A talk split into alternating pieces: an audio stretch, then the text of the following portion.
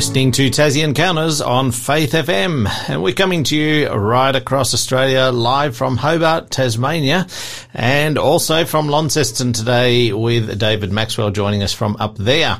And I'm your host, Jason Cook. Uh, Tabitha normally does Fridays, but uh, she's unable to do today, so I'm glad to be back in the studio talking with David today. Welcome, David. I sorry, David. I uh, didn't have you turned up. Welcome, David. How are you, Jason? Good, thanks. I had the wrong slider up on my console here. That's sorry about right. that. I heard you fine. um, yeah. So, how are you, David? you have started a new series, uh, "The Coming King." This is the second episode in that. Yes, that's right. So last week we we looked a little bit at the validity of the Bible using both biblical and extra biblical sources, so that we can have confidence in that word. Yeah, awesome. And uh, David, uh, do you realise it's our 21st episode today? Yes, it seems like just yesterday we started. It's uh, it's uh, I, I uh, realised that yesterday with Peter Watts that 21, you know, that's a big number 21. It's a special number when people have their 21st birthday. That's so sure. Uh, 21st episode today. So, David, I love hearing about your stories, your life stories, your life experiences, and uh, you've had a really interesting uh, mix of different things that you've done in your life. And uh, I believe you're going to share something a little bit more about your life today. So, uh, let, us hear a bit more of uh, what you've got to share. Thanks, Jason. Yeah, I've been sharing challenges throughout this series. One of the things that, that really we need some support with in our Christian walks is the challenges that we face. And often it's good to hear other people's challenges so that we can uh, learn from them, perhaps apply some of those lessons to ourselves, or at the very least avoid some issues ourselves as we go on in our Christian walk. And one of the things I wanted to share uh, today, last week, I I shared that uh, that challenge of being faithful at all costs, and how eventually it, I ended up um, leaving uh, the work that I was in. So when I left the Air Force, I then had the next challenge. Of course, anyone who's ever left a job and has looked for another job, they find, well, you know, this is a challenge for me as well. So as as we, uh, we I leave the one job, what I find is okay. Now what am I going to do? It's it's all good in in hindsight to look back and see what you should have done, but at the time it's very difficult to know sometimes. So mm. made it a matter of prayer and something that came up for me was some work uh, in our church called Literature Evangelism, where we visit people in their homes, in different suburbs, in different places, and we uh, share really good Bible based uh, books with them, and people are able to then purchase those books. And, and the people that do that make a living out of it. Now, this was something I was uh, really impressed to do, so I, I did the training for it and then I, I just didn't have the faith to to believe that God could support me through this particular work because you survived on what you could sell. Mm. And, and I thought, no, this I, this is too hard. I don't think I can do this. Looking back today, I see how that was clearly God leading me into that work. So I ended up going in a completely different direction. And I just wanted to encourage people today that sometimes you can't see where a direction might lead you. But when you make it a matter of prayer, the important thing in our faith growth is to actually take those steps and follow what God says. And what I've found since then is that when I have done that, God has He's led, He's supplied, He's done everything that we've needed. That's what I see now. So in hindsight, I see how that was a lack of faith on my part. And when we trust God, we should trust Him with everything and work, although it's a really challenging thing for many people to put their faith in God for. You know, we want to be the providers. God can and will provide when we put our faith in Him. Mm. It uh, reminds me of uh, how I sort of started in this job, uh, David, where mm. for for a while, six to twelve months. Um, I guess I was saying to God, you know, I, I wanted a change. I, I was uh, working in IT like you, mm. and um, I still do a bit of that, but uh, I was saying to God, you know, I'm available for something different, and uh, here I am. And I waited, and I waited. And it took a while, but uh, eventually uh, this opportunity came up, and um, and here I am. So God does lead. Absolutely. Yeah. So uh, last week, David, uh, do you want to just recap on uh, on what we did last week? Yeah, so as I said before, last week we shared some of that empirical extra biblical evidence that supports the Bible. So it's not just a book saying this is the book you should trust. It's it's evidence from outside the Bible showing us that that's a book that we can trust. And so I also, um, through that extra biblical evidence, I, I looked at the historical evidence for this man called Jesus of Nazareth to prove he was actually a real person. And as I said last week, that most genuine scholars today, um, there's, there's, probably a few that disagree, but most genuine scholars today admit that at least there was a man in first century Palestine who really did live, who was called Jesus of Nazareth. So many debate who he was or what he did, but certainly that's uh, that's something that we most most good scholars believe today. Mm. So today we're actually going to look at who the Messiah was as predicted through the Bible. Okay. Now, before we just get into that, I'll give our show number to our listeners. That's zero four double eight double eight zero eight nine one zero four double eight double eight zero eight nine one. Write that down as uh, Tassie Encounters. You can text us in. You can give us your feedback, questions, queries.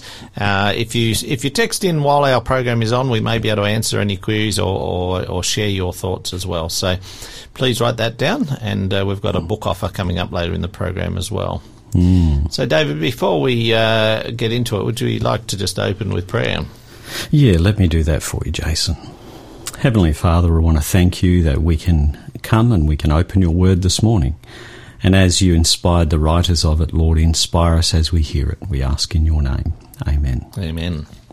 So, Jason, would you mind reading our text for today in Matthew chapter 3, 1 to 6? And it'll be from the New Living Translation, I believe. Okay. So, Matthew 3, verse 1 to 6, it says, In those days, John the Baptist came to the Judean wilderness and began preaching.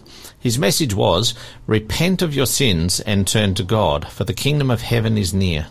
The prophet Isaiah was speaking about John when he said, He is a voice shouting in the wilderness, Prepare the way for the Lord's coming, clear the road for him. John's clothes were woven from coarse camel hair, and he wore a leather belt around his waist. For food he ate locusts and wild honey. People from Jerusalem and from all of Judea and all over the Jordan Valley went out to see and hear John. And when they confessed their sins, he baptized them in the Jordan River. Mm, thanks, Jason. So there's a, there's an air of expectation in those verses, as it would seem.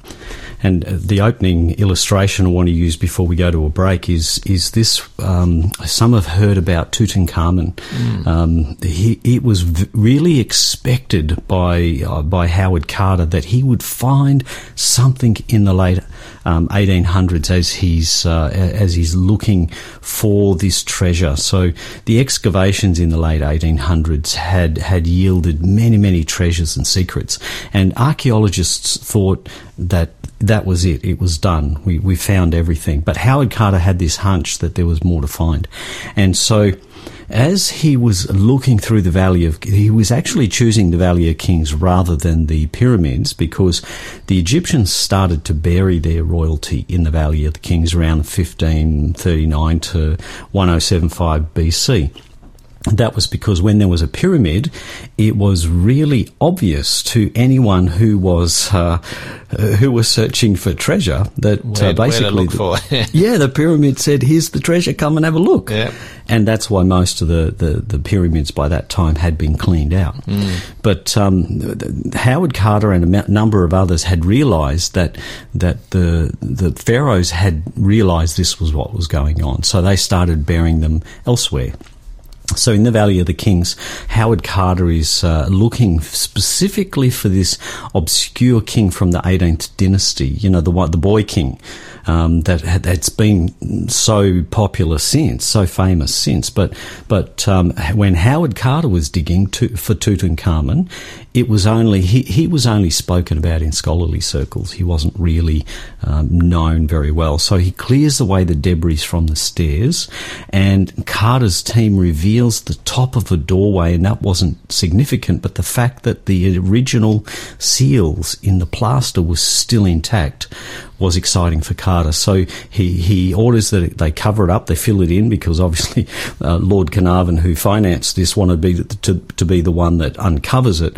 And then Howard sends back a message to Lord Carnarvon saying, At last have made wonderful discovery in Valley, a magnificent tomb with seals intact. And then we know what happens uh, after that as the intact seals of Tutankhamun's tomb leads Howard Carter to expect that he'd found an undiscovered tomb. That's, that's what it was. But in 27 AD, there were signs all those years before that showed the people they were to expect a Messiah or Saviour to appear as well. And that's what we want to look at today. Mm. Interesting. Um, it's it's it's fantastic when you come across some new discovery, isn't it, David? That that you weren't expecting, perhaps. Yeah, absolutely. I mean, in this case, I guess he was he was searching for it. He was looking for mm. it. Sometimes we come across things unexpectedly as well. Uh, before we go to the break, I've got a question for our listeners. Do you remember a time when you discovered something new for the first time? And uh, perhaps you'd like to share that with us. Uh, and it could be new in terms of you know discovering some uh, thing or object, but it also could be some truth. Yeah. And I think uh, we often discover some new truths in Scripture. So mm. share with us something that you've discovered for the first time, and uh, and yeah, text us in on zero four double eight double eight zero. 891. We're going to have a listen to our first song, Whatever Is True, and this is by the group Rescue.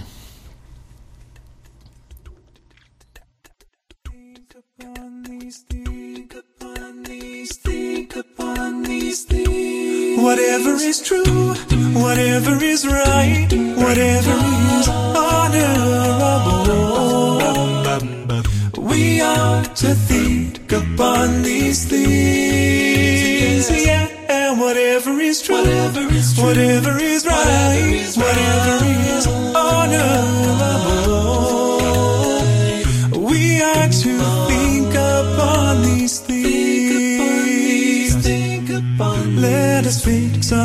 on Jesus, author and perfecter of our faith, who for the joy set before him endured the cross for all our shame. Christ is our example of how to live our lives each day. So read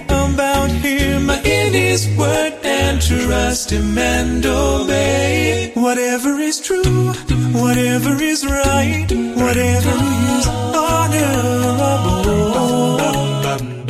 We are to think upon these things. Yeah, and whatever is true, whatever is, true, whatever is right, whatever is honorable.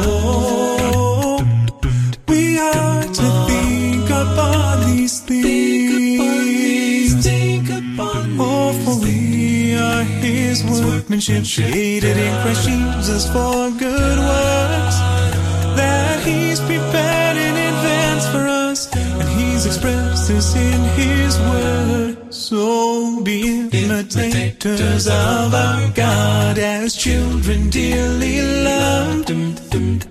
You were once in darkness, now you're light to Him. So set your mind on things above forgetting what's behind and the time when my soul was dead, pressing forward towards the goal to win the heavenly prize instead. Whatever is true, whatever is right, whatever is honorable, we are to think upon these things.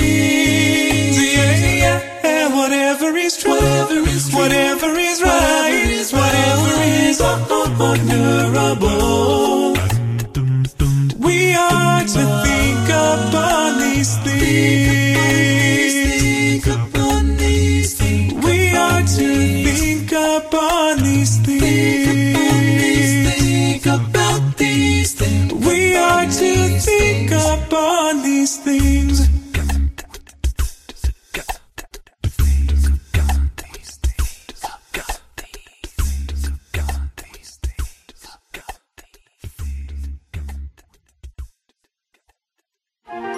Program is made possible by the support of Adventist World Radio.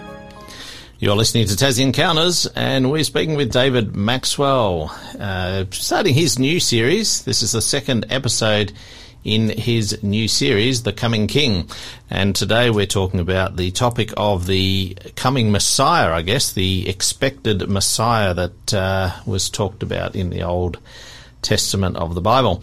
Now, just hmm. before we went to the break, we talked about or we shared a listener question. So if you have a time where you discovered something new, maybe an object, maybe some information, some truth um, that you'd like to share with us, tell us about that. Text it into 0488 880 Now, just before we get back into our study, uh, David, we've got our sh- our book today. It's called Messiah, and it's a sharing book. It's a small little book that is written by Jerry uh, D. Thomas. We'll give you a bit more information about that and, of course, the code later in our program. So, uh, yeah, where are we going now, David? We've got, uh, we've just talked about this expectant Messiah. Yeah, so the people were should have should have expected a Messiah, and the reason is when you look in Matthew chapter three, that that, that short passage you read earlier, we see one of these um, signs of the Messiah coming is the fact that John the Baptist is creating a stir at this time. You know, he's going around, he's saying, Repent, the kingdom of heaven is at hand, for he who was spoken of by the prophet. Uh, this is he who is spoken of, the voice of one crying in the wilderness, prepare the way of the Lord, make his path straight.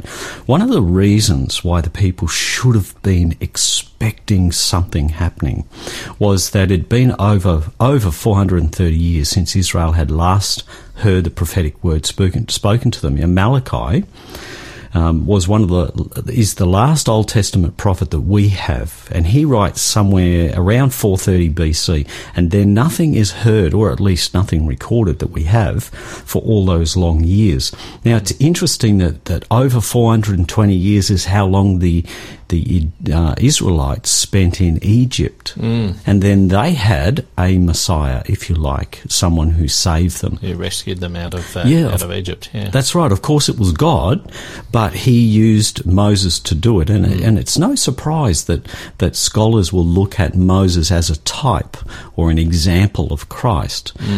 So here we're looking around the the 400 year mark. In 4 BC, it's no wonder that, well, this is before this verse in Matthew, but in 4 BC, it's about 400 years um, since since that last word is spoken, and there must be some expectation that something's going to happen soon.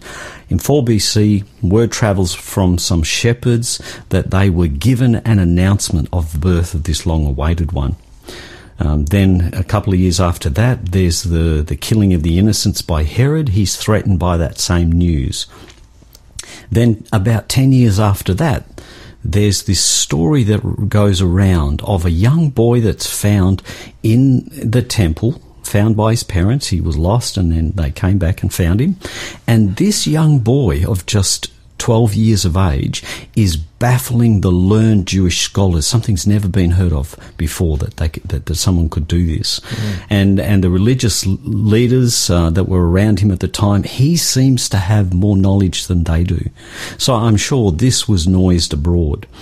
Then, just a number of years after that, in AD 27, John the Baptist, here in Matthew chapter 3, John the Baptist is baptizing people, calling for repentance and preparation. So they were expecting something to happen. Mm. Now, some some people even uh, wondered if John the Baptist was the Messiah, didn't they? Yeah, some had. Some had. They actually asked him, Are you the prophet? Are you the one that was to come? And he says, No, no, not me, not Yeah, me. I'm the voice of one crying in the wilderness. And he pointed to the fact that there was one greater coming. Absolutely, Yeah. absolutely. So you know, uh, as as they'd had these promises all through the their, their years, they would they'd held on to these promises of this Messiah, this Redeemer, this one that would save them from what they thought from the Romans or from persecution. Um, as far as they could see, it had been unfulfilled. Now, I've experienced this unfulfilled promises that you can give to people. And, and sometimes in our brokenness, in our human weakness, we make promises and then we don't keep them. and I've experienced that, you know, with our daughter. And, and there was, you know, you, they'd, they'd, they'd want to go to the park or they'd want to do something really fun with you, just spend time with you. That's all kids really want. And you'd promise, oh, look, I'm really busy today. Oh, let's go tomorrow. Tomorrow comes and you find yourself just as busy and you have these pressures on you and you constantly ruin those expectations, you know, those broken promises. But but here, God's not like that. You know, when God makes a promise, um, certainly a good God makes a promise, people expect them to be kept. Yeah. Um, and and that's really important that we keep our promises. You know, we're going to look at uh, at some of these promises, and you know they've they've looked at the promises in. Uh, or, or these uh, prophecies, if you'd like to call them. Scholars have looked throughout the Bible to uh, find how many promises, how many prophecies are there about Jesus uh, or about the Messiah, and and there are over some have estimated over 300 both direct and indirect prophecies about Jesus. So, direct prophecies are, are, things that you will see, it will be mentioning or talking about a Redeemer. It will be talking about a Messiah. That's a direct reference. Other ones are, are indirect, where it might talk about, um, let's say, what happens to this Messiah.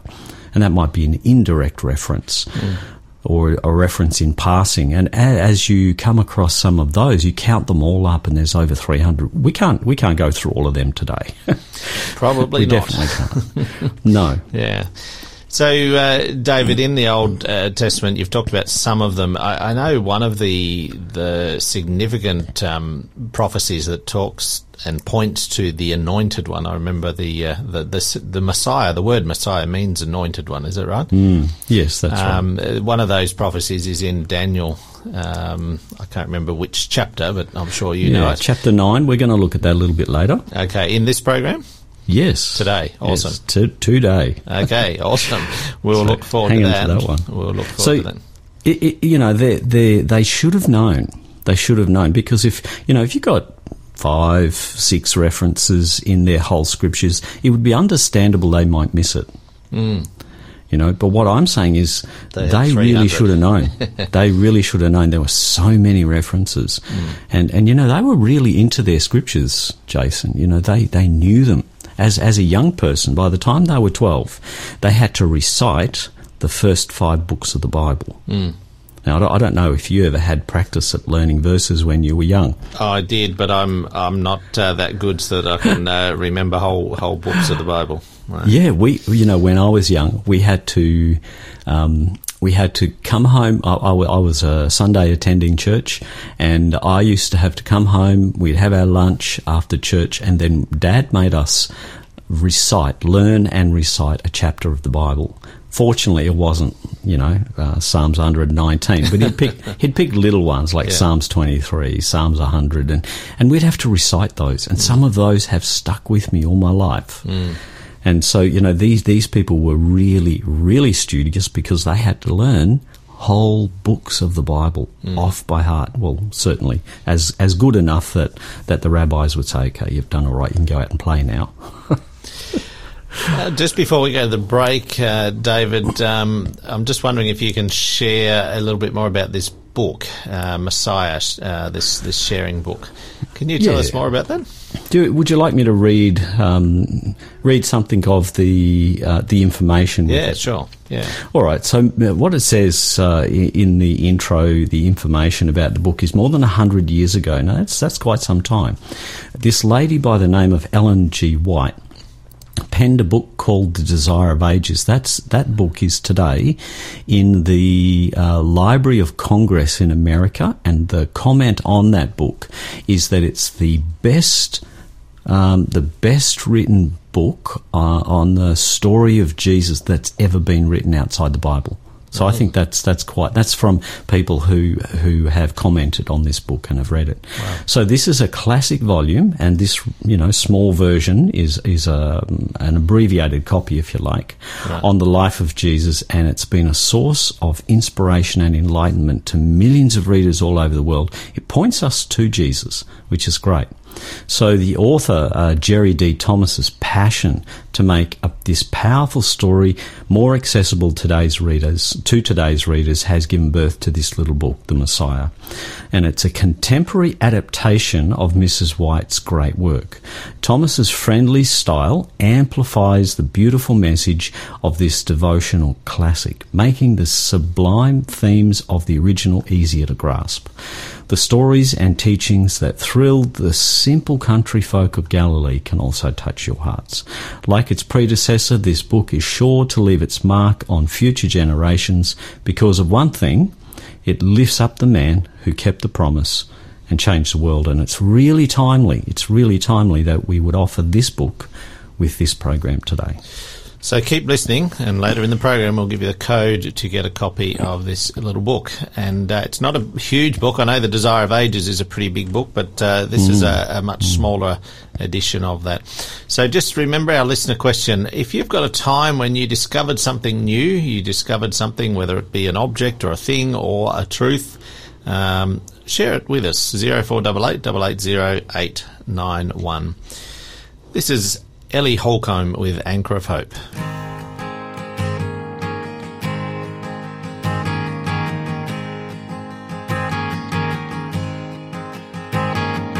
Marvelous, wonderful, infinite God, author of all that is good, faithful provider and giver of life, source of all power and love.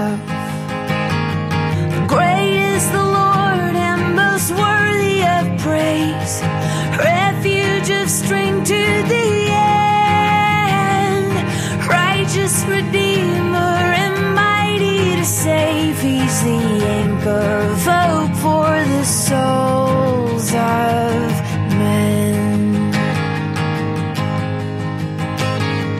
Gracious, compassionate, merciful God radiant, holy delight. Beautiful Father, victorious Son, source of unchangeable light. Great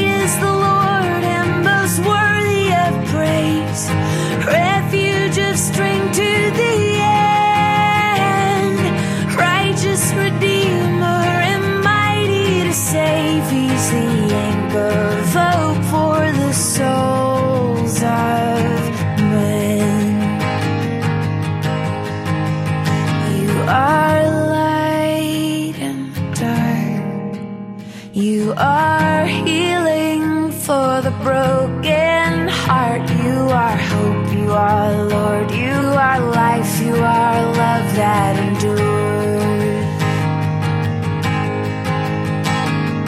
Powerful, constant, unwavering God. Shepherd who comes for the lost. Rock of salvation, remarkable love. Savior who died on the cross. Great is the Lord and most worthy of praise. To the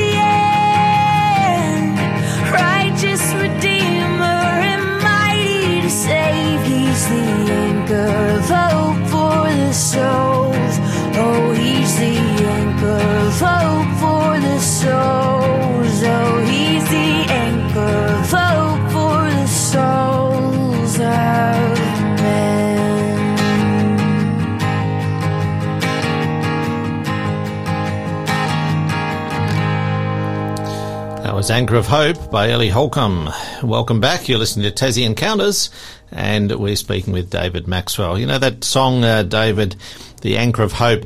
I know uh, the, the Bible talks about how the. Um, the Jewish people were really wanting a Messiah. They were in. They were in. Uh, I guess they were in. Uh, what what would you call it? They were oppressed. They were in expectation. Yes. Yeah. But uh, they they really wanted somebody to save them from their, their oppression at the time. But uh, but they missed they missed the man who was who was predicted to come. Yeah, you're right. You know, and Ellie Holcomb really captures that in the, the anchor of hope because it's beyond just them as a people; it goes to the whole world. Um, and and it's really easy for us to point the finger at them, you know. And and um, I was going to mention this earlier: to point the finger at people who fail. And not look at ourselves and go, well, what can we learn from that? Hmm. Because it is really important that we learn from people's mistakes. Somebody once said life is too short to make all the mistakes yourself, so you have to learn them from other people. Hmm. and it's true. It's true. True. So yeah, they should have known. They should have known there were so many promises in their scriptures and prophecies in their scriptures, and we can read them today, and we can learn for ourselves what's ahead for us. But what I want to look at now is some of those promises that were given and fulfilled. One of them was how Jesus was to be conceived and born. In Isaiah 7:14 it says that the Messiah was to be born of a virgin, and we all know the story of Mary and her virgin birth. Um, some have um, really, really ridiculed that because they say that's not that's not possible. But this is where faith comes in. We trust the Bible because we found that it's a it's an authentic book and it's a reliable book. So we can we we can trust that experience and and what we've learned from those first century witnesses, first hand witnesses there was another uh, promise or prophecy of where he would come from. And when you read this one, you can see how perhaps they might be a bit confused. So in Micah 5 2, we have that, that he was to come from Bethlehem. In Numbers 24 8, it said he would be called out of Egypt. Um, in Isaiah 53 3, it says he would be despised and pre- rejected, he'd be a Nazarite. And so we look at that and we think, well, well, he he had to be one, and they were looking at which one was he. It, it seems uh, confusing that, that Bethlehem, Egypt, Nazarite. Correct. Yeah. And yet he was all three. You know, in Matthew 2 6, we see he was born in Bethlehem. Then he escapes to Egypt because of Herod, and then he comes back out of Egypt. So he meets that prophecy. And then we see through his life, he was of the Nazarite vow, if you like. He he was a Nazarite. He grew up in Nazareth. Uh, you know, more than just someone elsewhere taking the Nazarite vow, he was born. Oh, sorry, he wasn't born. He grew up in Nazareth. Nazareth. And then he was despised and rejected. We see that in Matthew and John and all the other places in the Bible. It also mentions how he was to live.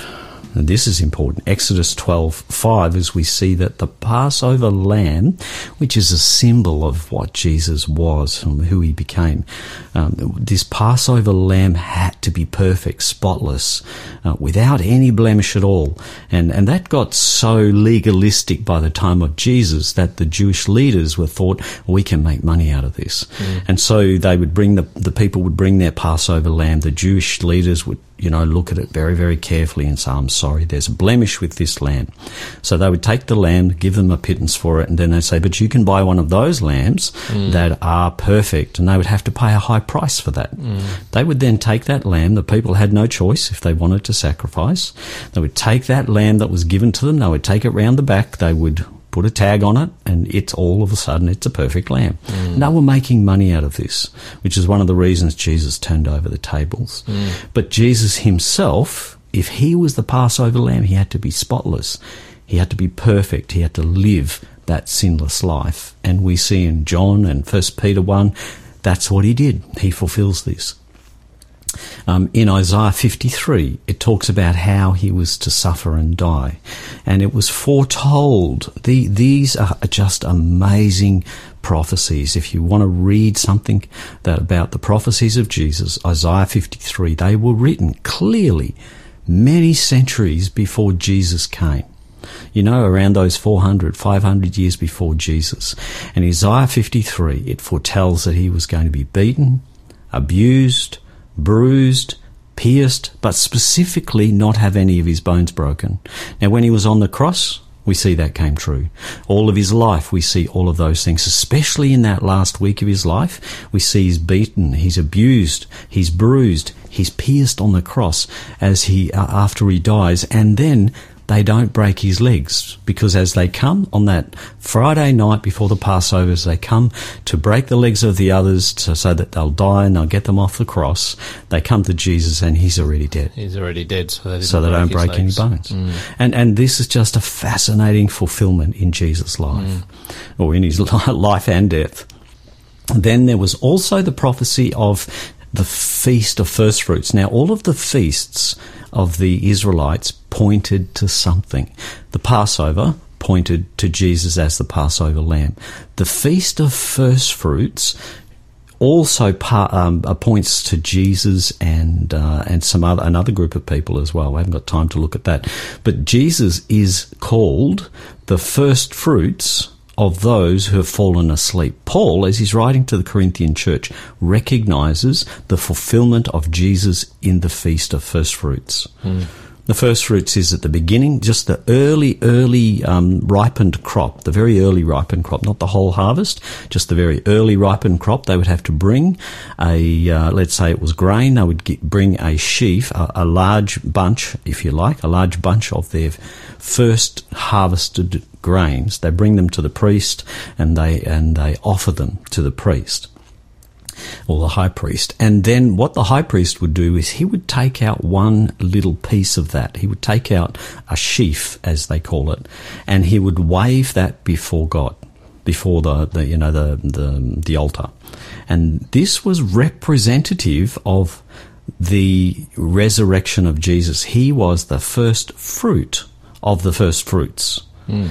And see, in the New Testament, it says that when Jesus was resurrected, others were resurrected as well. The first fruits.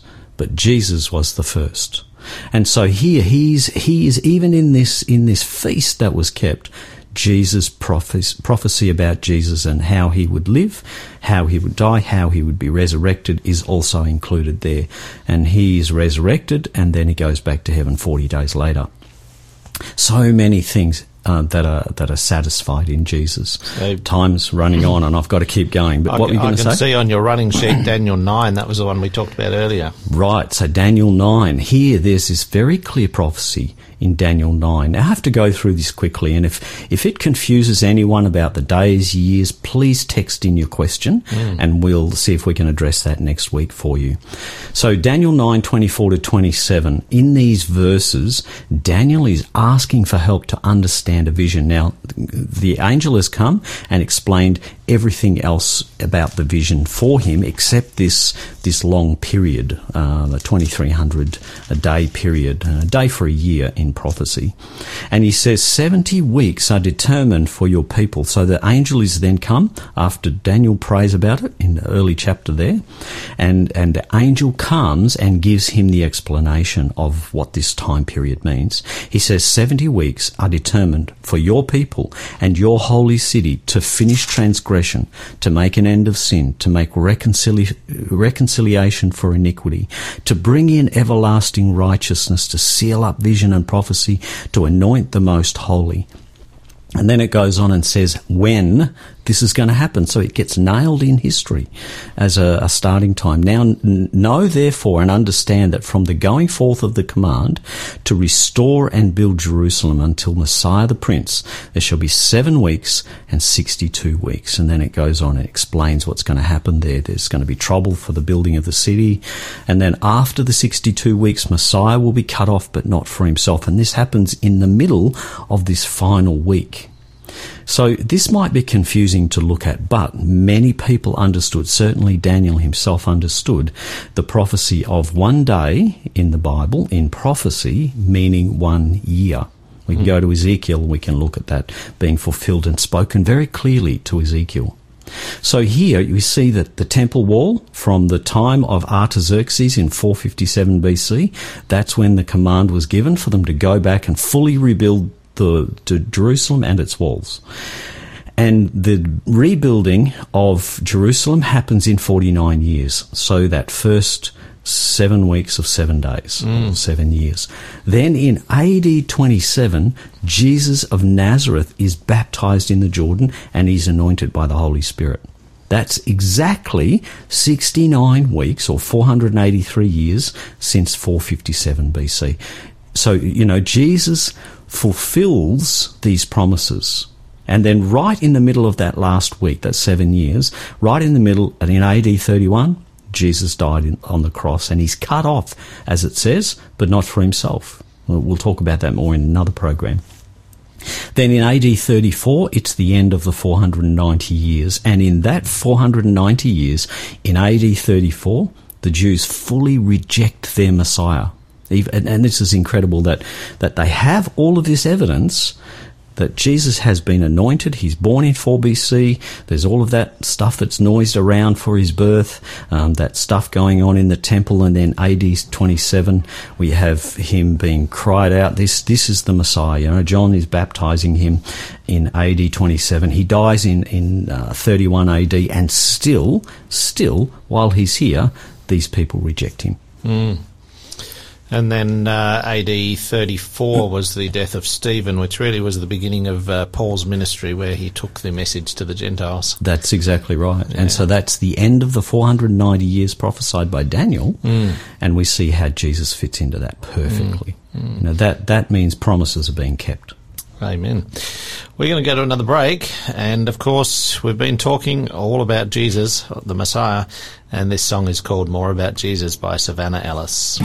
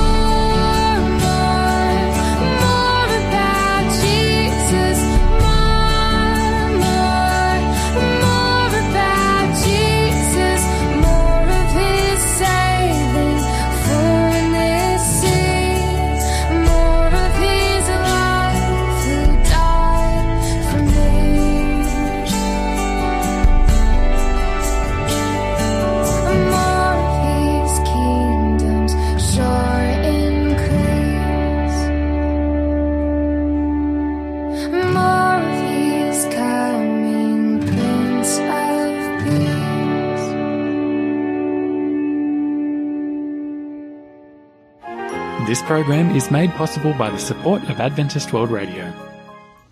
You're listening to Tassie Encounters, and we're back with David Maxwell. We've been talking about the Messiah. Now, earlier in the program, we talked about our book giveaway for today. It's a small book called Messiah. It's based on the book uh, by Ellen G. White called The Desire of Ages, which is a much larger book. But this has uh, been adapted by Jerry D. Thomas. And the code for that book you can get today is King and the number two. Just send in King and the number two, no spaces. Text that into 0488 880 and we can get that book out to you uh, within a, a, few weeks. So uh, we'll be sending it out as soon as possible. Now, before the break, David, uh, we were talking about this amazing prophecy of the Messiah mm. that uh, was in Daniel chapter 9. And uh, of course, we know that that was fulfilled. So, uh, how would you like to just uh, summarize today's program? Yeah, thanks, Jason. Look, in our um, previous presentation, we looked at this uh, extra biblical evidence that I was talking about that Jesus of Nazareth was the literal historical figure, the proof that he was born in 4 BC, died in 31 AD, and was seen again three days later. Now, that was very, very important. And I shared that quote from the Jewish historian Flavius Josephus.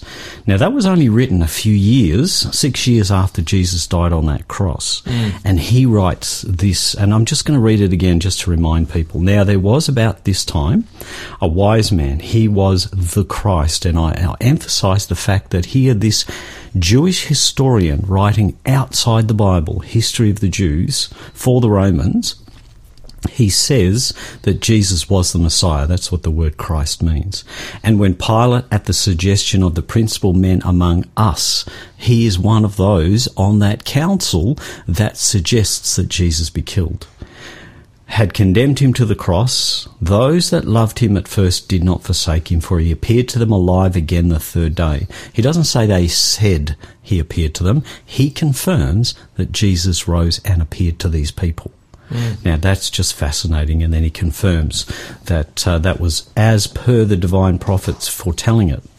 Um, and the tribe of Christians, so named from him, are not extinct to this day.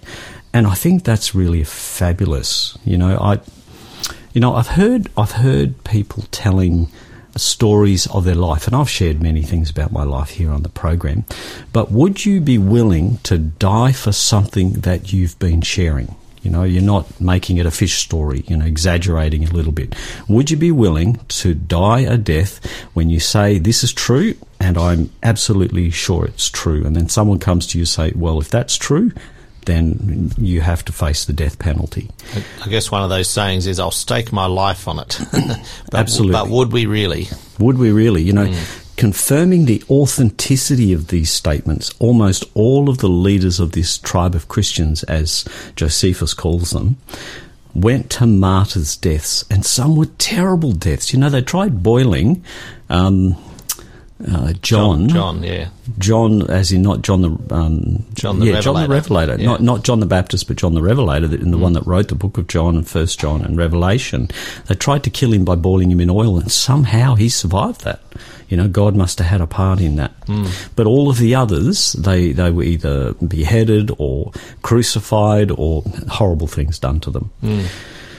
And this is a more convincing evidence that Jesus of Nazareth, Nazareth, Nazareth was a real person because they, they wouldn't give up their belief. They saw it with their own eyes. And if you read 1 John 1 and the first few verses there, John affirms they realized who they had with them. They had God the Son with them.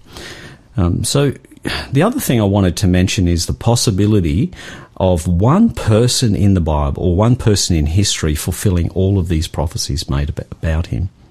Someone has mathematically checked what the odds are of one person just fulfilling eight prophecies of the Old Testament and them being coming true in one person. It would be like if we got a foot worth of 10 cent pieces and covered Australia with a foot worth of 10 cent pieces and somewhere in that mix mixed up a red coin. So painted one red and mixed it up somewhere in that, in that foot deep of 10 cent pieces covering the continent of Australia. Mm. Then we blindfolded somebody, put them in a plane, gave them a parachute, of course, pushed them out of the plane, and they pull the parachute and they land on the ground, blindfolded. They bend down and they pick up the red one. Mm. That's the possibility of one person fulfilling eight prophecies, just eight of them. But Jesus didn't fulfill just eight prophecies. He fulfilled over 300 direct and indirect prophecies. And, and this is the important thing, you know, that Jesus is anointed, uh, sorry, he's born just on time. He's anointed as Messiah right on time. He lives just as the scriptures predict he would. His life is foretold and he suffered and died and rose again exactly as was prophesied hundreds of years beforehand. So, who was this Messiah? Who really was he? Was he just a Messiah of the Jews, or was he the Messiah of the whole world? Hmm. And a number of chapters in the Bible, especially in Isaiah, give hope to the Jews in exile, but on the whole, they didn't fill those expectations. So, as in the Jews didn't fulfill all those expectations. Writing to the Christians in Rome, I want to read to you who um, whose Messiah Jesus really was, whose Saviour Jesus really was. So Paul is writing to the Christians in Rome, and he says something very significant, and this is in Romans chapter 1. Uh, let me just turn there and read it for you. Romans chapter 1. I thought I'd marked this, but I haven't. So Romans chapter 1, 1 to 7. Paul, a bondservant of Jesus Christ, called to be an apostle, separated to the gospel of God, which he promised before through his prophets in the Holy Scriptures, concerning his Son, Jesus Christ our Lord, who was born of the seed of David according to the flesh, and declared to be the Son of God with power according to the Spirit of holiness, by the resurrection from the dead. Though we Though through him we have received grace and apostleship for obedience to the faith among all nations for his name, among whom you also are the called of Christ. To all who are in Rome, beloved of God, called to be saints. So he goes on and he explains that all who accept Jesus are now heirs of those original promises. And that's important. You know, this Messiah was promised right on time. He came as predicted, and it was in the person of Jesus of Nazareth. In our next presentation, we're going to look at more details of who this man claimed to be. Was he just a saviour that was to save the Jews and save us in some way? We're going to look at that in more depth. It's not just a some fabricated story about this man who came. Jesus, who promised to come through the Bible and the old prophecies, has also promised to return in John chapter 14. And the signs around us, which we're going to look at a little bit later, are actually showing us and building our expectation for this great event. I'd like to encourage each listener that as the Jews forgot, as the Jews missed all those prophecies and Jesus coming the first time, we want to be sure we don't forget, we don't miss those promises of Him coming again. So that's uh, that's what it's all about, isn't it, David? Uh, ultimately, the New Testament talks so much about Jesus' second coming, and uh, we need to be aware of uh, the signs, and so Yeah, that we don't we do. Now, David, uh, the title of your program next week, you've told us a little bit about it. What- What's it going to be called? Bread from heaven. Okay. And tomorrow we've got, uh, not sorry, tomorrow, Monday. I always say tomorrow, Monday, we've got David Leo, and he's going to be talking about blind Bartimaeus. So we do hope you can join David on Monday, David Leo. And of course, David Maxwell next Friday uh, will be back with Bread from Heaven. Here's a song uh, by Andrew Peterson, just to finish up with. It's called All You'll Never Need, and it's talking about Jesus.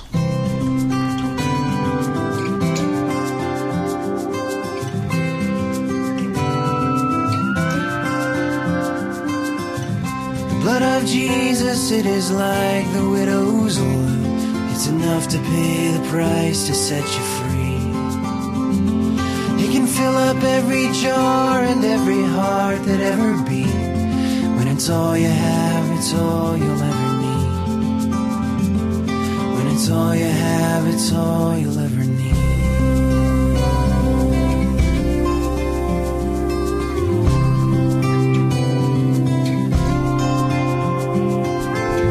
The blood of Jesus, it is like the leper's river, running humble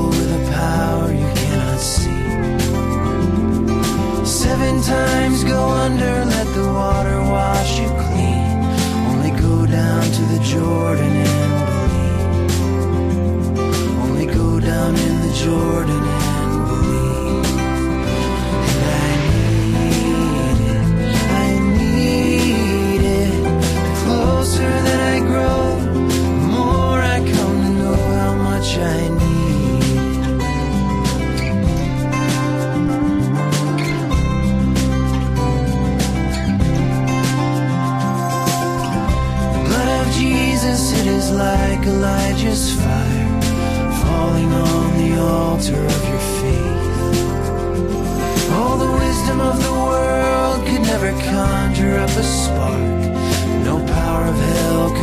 quench this flame. No power of hell could ever touch